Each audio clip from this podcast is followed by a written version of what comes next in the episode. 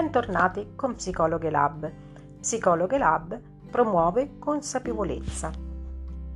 Perché ci innamoriamo?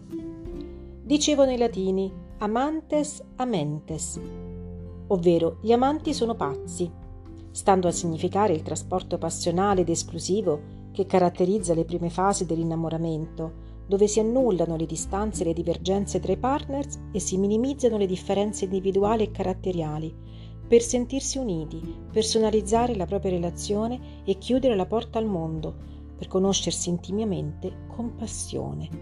La psicologia chiama un rapporto fusionale prolungato nel tempo simbiosi, quando tra due individui il rapporto che si stabilisce soddisfa le necessità dei due partners, ma fa fatica ad evolversi ed instaurare una comunicazione sana rivolta al cambiamento delle esigenze del presente. Pensate al vantaggio che la simbiosi offre. Nella natura la capacità di formare, di formare dei legami con inter- interazioni chiare e durature tra due organismi offre l'opportunità per fronteggiare le difficoltà dell'ambiente e procurarsi il cibo.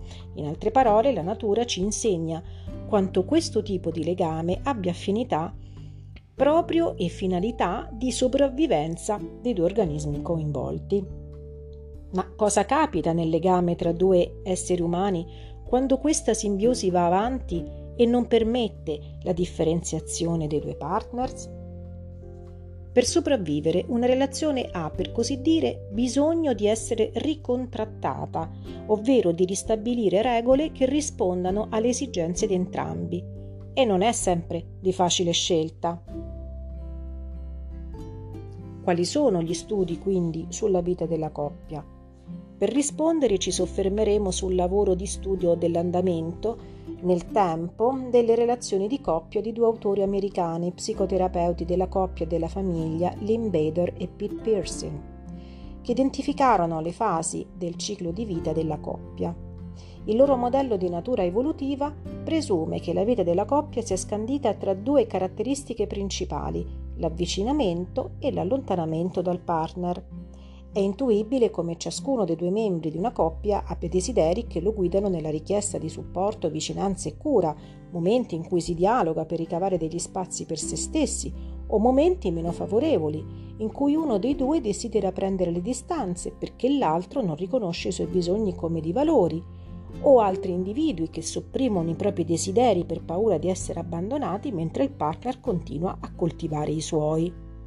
Bene, immaginate queste singole situazioni nei rapporti di coppia che avete sperimentato e pensate quanto la natura delle relazioni umane possa essere complessa e coniugata.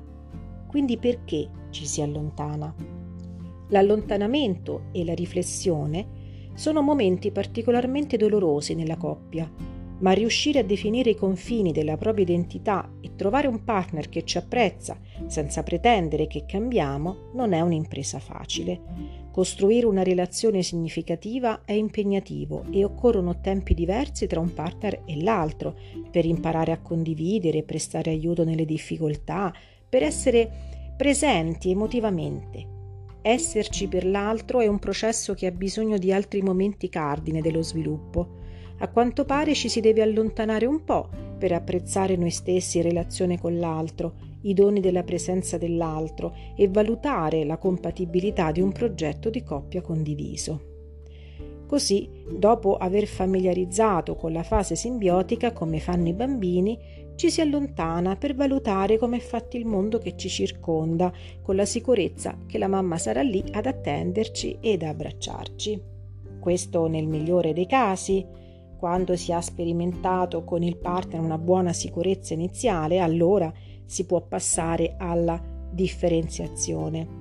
Siamo costruiti per incastrarci in modo costruttivo e per questo ci dobbiamo allontanare per osservare e sperimentarci. Questa fase delicata nella vita intima a due non è sempre facile da digerire. Uno dei membri della coppia potrebbe trovarsi, secondo gli autori, nella fase di idillio simbiotico e gradirebbe poco le ardite esplorazioni dell'altra.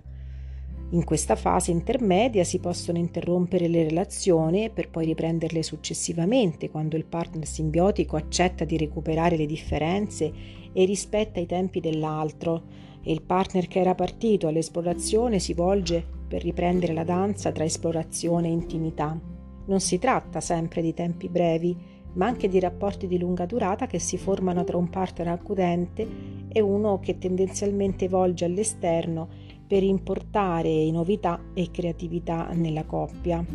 Sarebbe curioso riflettere se in questa fase uno dei due stravolgesse la danza e interpretasse il ruolo dell'altro. Vi capita mai di pensare, mamme, se invece di accudire l'altro si tornasse a ballare? Ecco, il desiderio celato di vivere anche secondo la propria natura e non perdere la propria individualità. Quando si ridefinisce e si rinegozia col partner la distanza emozionale, non ci si lascia trarre dal desiderio di interrompere la relazione, ma per sopravvenuti lavori in corso, come per esempio la famiglia con i figli piccoli, sentiamo nascere in noi il desiderio di crescere attraverso un processo di interdipendenza e di condivisione con l'altro. L'interdipendenza è dunque la fase della danza. L'interdipendenza è dunque la fase della danza dei, suoi, dei due se stessi e della capacità di ritrovarsi dopo le distanze nella tranquillità dello stesso mare.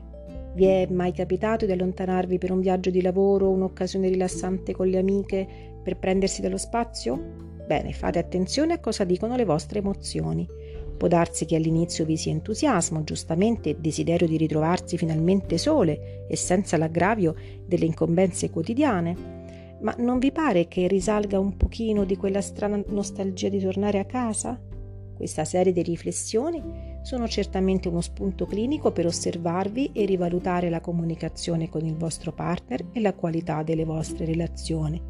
Anche qualora vi siano delle mancate sintonie nella danza evolutiva della coppia, ci si può attivare, riflettere e prendere del tempo per mettere creatività nel rapporto e permettere all'altro di risvegliarsi.